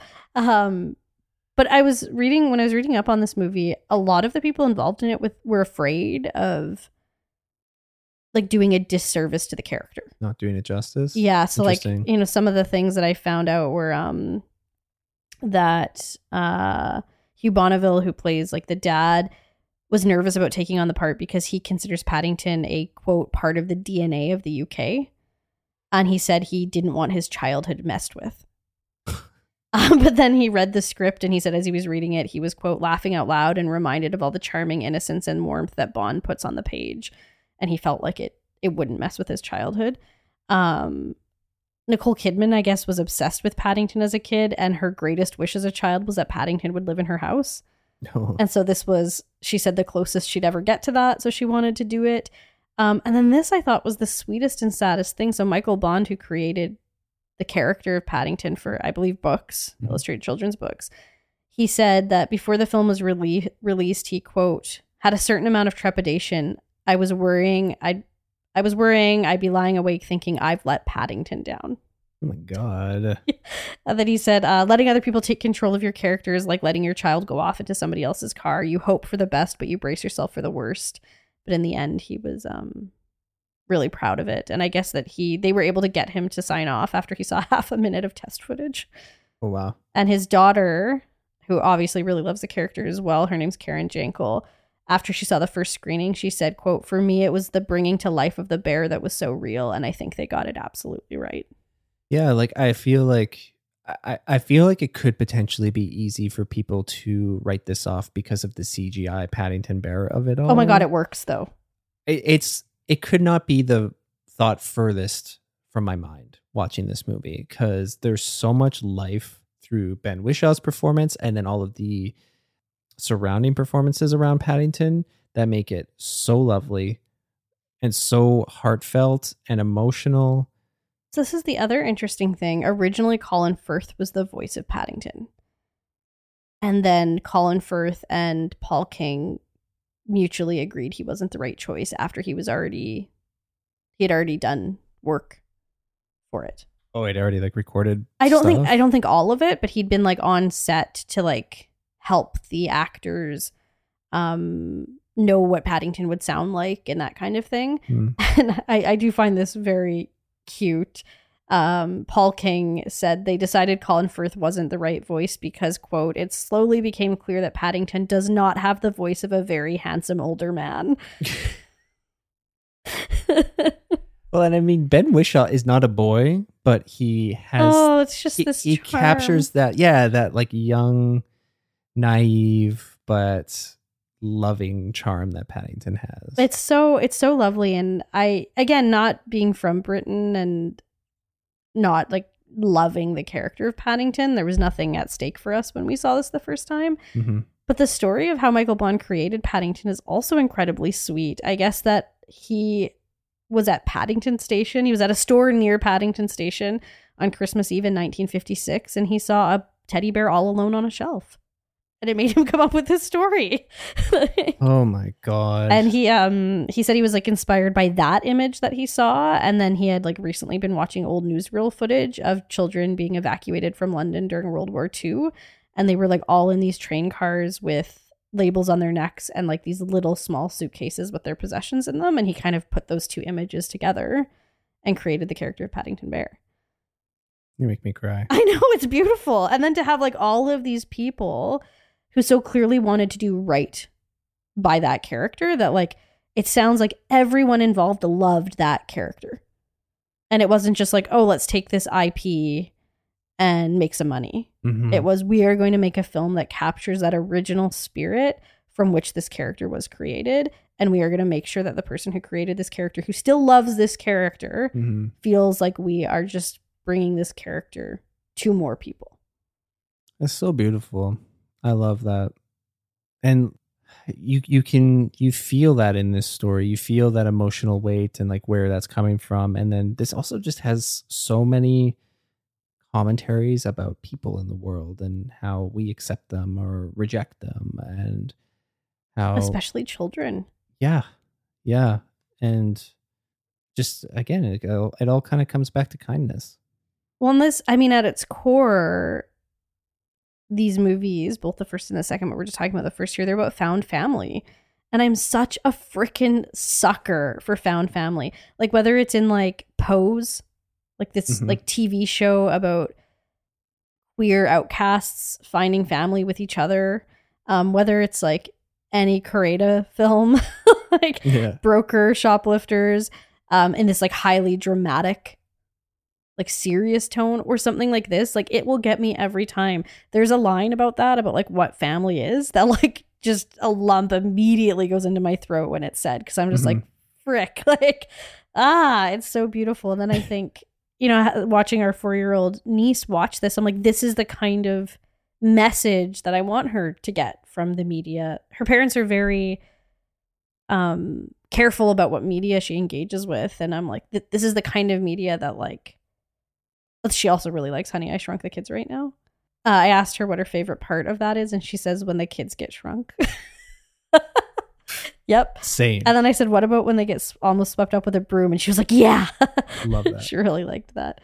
Um i'd like you to talk about one of the parts of the film watching her watch it. That was really awesome. Something really unique that we really love about our niece that I've never experienced with any other child is that she has an obsession with security cameras. She loves them and it's it kind of it spawned from her watching Toy Story 3 which has a monkey who's essentially a nanny cam who has cameras in his eyes. And since seeing that she loves that. At one point I guess her her teacher from school called or was speaking to her mom, so our your sister, my sister in law, and was like, "Hey, what is with what's with uh, Remy's obsession with security cameras?"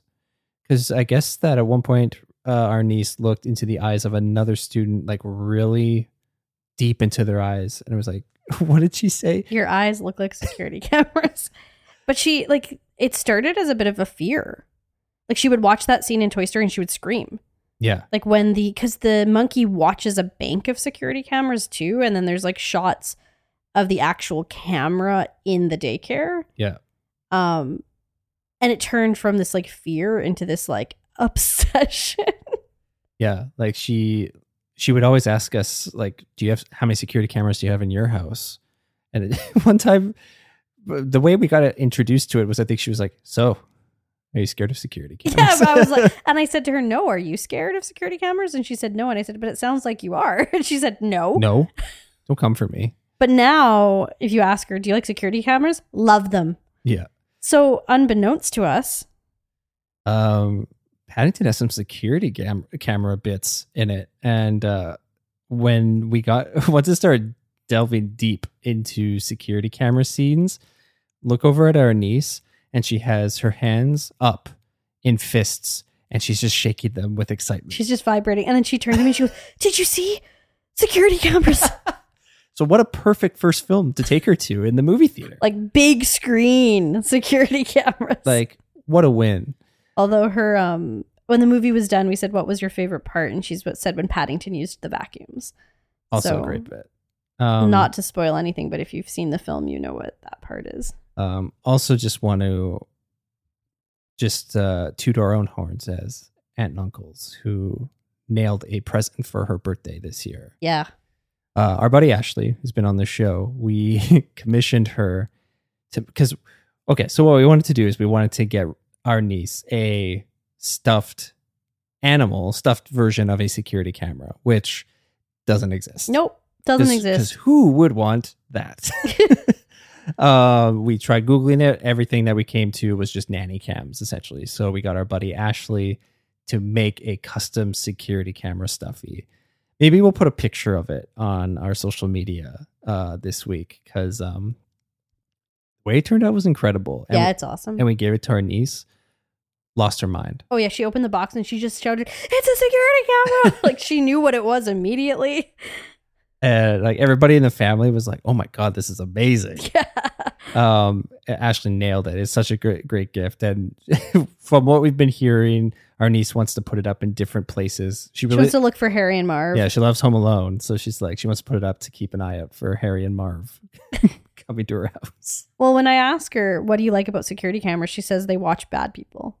So this is why I think she's going to love horror movies. Because also in Paddington, the scene that had her most glued to the screen was like this actually quite upsetting scene of Nicole Kidman's character like breaking into their house yeah to steal Paddington and kill him. Um, yeah and she was just like hand in the air s- so still eyes locked to the screen not moving Yeah. Um during that whole sequence and i'm like this kid is gonna love movies she's Yeah. gonna love going to the theater and i think she's gonna like horror movies so i think we've got a lock on who we can be cool aunt and uncle for i hope i'm, Yeah. I'm really i hope i hope i hope Yeah. i hope so too it was it was so lovely it was so special. I'm just yeah. I we also got to take our um, oldest nibbling to her first movie in the movie theater hmm when she was I think around the same age. We took her to Inside Out. Yeah. That one didn't quite. And we also went with her and her dad, who is our brother-in-law. yeah Um but that one I think is not as riveting for a 4-year-old as Paddington is. yeah Um so just very special that we've gotten to to have those experiences. yeah it's it's it's very sweet because uh i guess in everyone's eyes movies are kind of our love language so, I think people know that we like movies. I think they're not. When I tell my my students, they're like, "What did you do this weekend?" I said, "Oh, I saw a movie," and they go, "Shocker!" yeah wah wah Ch- Change the record. Um, this movie is also hilarious. It's my exact type of humor that I love. it's so funny. It's like sweet and charming and funny, and also like the like it's clever Yeah, real smart. and it's got interesting camera work. hmm It's it's it's really good. I mean, if you haven't seen it, check it out, and if you love it, prepare yourself for Paddington Two because it comes even harder. It's amazing. And Metro Cinema is playing Paddington 2 next weekend. So Yeah. they are smart. I have I have one last piece of like really fascinating trivia. Um actually two. One is in making this movie, uh, Paul King, while he was making it, would just go see children's movies in the theaters to like observe what kids actually thought was funny. Smart. Very smart. But also, the president of the Ukraine, Volodymyr uh, Zelensky, current president of the Ukraine, who is doing an impossible job right now. Yeah. Um, with as much grace as he can, which is awful and difficult. he I, I just want to say, I know he's dealing with a lot, and he is doing it with a lot of grace, and it's it's incredible. What I something I love about it a lot is that he's meeting with a lot of world leaders. He came to the states recently, so he's meeting with like Joe Biden and stuff like that. But like, he's meeting with all of these politicians that are wearing suits, and Homeboy is just wearing like a nice crew neck. yeah. So hear this. He dubs the voice of Paddington in the Ukrainian version of the film. Oh man, so he's a hero for everybody. Yeah. And I guess that he like this kind of wasn't necessarily well known until everything with the war kind of hit the public consciousness around the world. Um and so Hugh Bonneville who plays Mr. Brown, he like publicly thanked him for for doing the voice of uh, Paddington in the Ukraine. And I was just like that's that's just wild and amazing. yeah. So kind Wow. of yeah, kind of a just absolutely seems like how could that be the case? like, This movie is just a vehicle for loveliness. yeah, it's just it is kindness in a film. Kindness on film. So such a such an amazing experience to get to take someone that we love and care for to their first movie ever and see her eat popcorn for the first time Oh, ever. man. That's special. It was just so cool. She did at the end because her and her dad go on adventures all the time. So they've walked through Cineplexes. And she said like she wanted to go exploring. And then when we got to the front of the theater, she goes, kind of a small theater. Metro is just a single single cinema theater and it's it's there's not a lot to it But I told her that's what makes it special because it's Yeah. only one movie at a time and everyone who's in there is watching the same movie. yes And she's she's just like this I freaking love that kid so much. She was just like, yeah.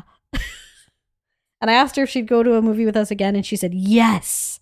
So Um, yeah, this is this is so great. I loved it even more on this on this viewing. How to make you feel? made me feel warmly comforted. Yeah, You? it made me so grateful for stories this good that kids get to grow up with. I I just love that this is the first experience that our niece has in the theater has had in the theater, and it's such a good movie to start it up to start off her theater going journey with. Agreed. Okay, that'll do it for the Smackaroonies. Let's talk about the dads. Who's your bad dad nominee of the week? So fitting for the actor who plays him. I picked Max Renn from Videodrome. Yeah, he is uh real pee pee poo poo. So I'm guessing you didn't pick Max Renn. I didn't, but tell me why Um, you picked him. I just find him to be very self oriented. Like, initially chasing Videodrome despite like the potential danger it poses that he I mean it poses more dangers than he realizes, but like what he knows it could do to like the psyches of people and like what he's encouraging and promoting. He doesn't care because he just wants to make money for his company. Oh yeah. But then even after that, it's just about his own desires. Oh yeah. Like fuck the consequences, it's what he wants. Um and even when there's potential danger to other people, he seems to only care so much as it affects that he'll lose a, a like sexual partner or he'll right like it's not like Mhm. it doesn't seem like care for other people um and that's gross Yeah. He is really gross. And, and selfish is the a it's big- the mac daddy of bad daddies yeah, it's very true. Um yeah, I kind of I kind of struggled with this one a little bit. I struggled with both, like just narrowing it down to one, but I went with um Sal from Do the Right Thing. i was thinking about him So yeah the reason I went with him because I, I think that your pick is very much a good choice. Like Max is despicable. I picked Sal because he ha- I feel like he has good intentions, but he has prejudices that prohibit him from truly growing mm, and gaining more empathy and or understanding. hmm Um, and then he also is stubborn hmm and set in his ways. And then at the you know at kind of the big the the bigger moments of the film frustration is his downfall. Like Mhm. all of those things feed into his frustration. And it, it doesn't it doesn't go to a good place And even considering like we see through Sal like generational prejudice yeah and like how he interacts with his kids around that. Um, I considered him. So while I think they're both pee pee poo poo dads, um, I can be on board with naming Sal. there's just like this much more heartbreaking complexity to Sal being a bad dad Yeah. that's like it is like it's it is sad and it's frustrating and you just wish that you wish you could just kind of make him see the the other side of things a little bit and just want to grow you just want to shake him hmm okay so sal from do- Don't. Don't. from do the right thing No. Do, yeah, sounded like we said don't do the right thing. don't be our dad don't be our dad. Um, I am still struggling with Rad Dad of the Week, and I'm kind of between two, but they both kind of have the same argument. So I'm going to say both, Okay. and we can pick one, or we could roll with both if we were to if we both agree on this side. But I picked Anne from The Father and Mary from Paddington. Okay. Um, and I said because I feel like they're both kind and caring, but I also feel like they're both doing their best in Mhm. their in their respective lives. And a big challenge for them in each of their films is navigating the men in their lives, hmm and you know, which is difficult for both of them on different levels, but they are both de- determined to do so for whatever for the betterment of their own intentions or what is right for each of their characters. And just fundamentally, they're good people that are there for other people. And I think that makes them rad dads. Um, yeah, I struggled to narrow it down to exactly one. There was one other person I was considering too, and maybe you've picked that person, unless it's one of those people. I picked Mary. Okay. Yeah. Okay. Okay. Go. Um, I picked Mary because she just sees the best in people, even the tricky people, Mm, like her husband. Yeah. Um, and she's a dreamer, but she's not unrealistic. Yes. Like there's sometimes when you're a dreamer to the point of it being harmful, and that's not her. Like she still takes care of her family. She still does the practical things, but she does it with a sense of wonder. Mm, Um, she's so warm and she is so loving and trusting, but not to a fault. hmm I don't know. She's just like, how can you not fall in love with her and want her to be your mom? She's, Like- just, she's just like the kindness rock star. She is the kindness rock star. Yeah. The other character I was thinking of potentially picking was Da Mayor from Do the Right Thing. oh, yeah. He's the one who says do the right thing. Yeah. So many, so many good potentials. But I, I, I do like Mary. Uh, there's just again, and Sally Hawkins, just what a what a great performance. She just rocks it. I and it made me want to revisit Shape of Water. Oh my goodness, it did for me too, and I didn't really like Shape of Water, Mm, Yeah, which did win Best Picture, right? yeah. Um, I'd like to give it another I didn't dislike Shape of Water, but I like thought I would like it more than I would. Maybe a second viewing. Yeah, giving it a chance. Okay, so are we? We're gonna agree. We're in agreement on, On Mary. Okay, so Mary from Paddington, Be our dad. Okay, we've talked about this already, but Rad Rack of the week would be to share your love of movies and or going to the theater with the nibblings or little nuggets in your life.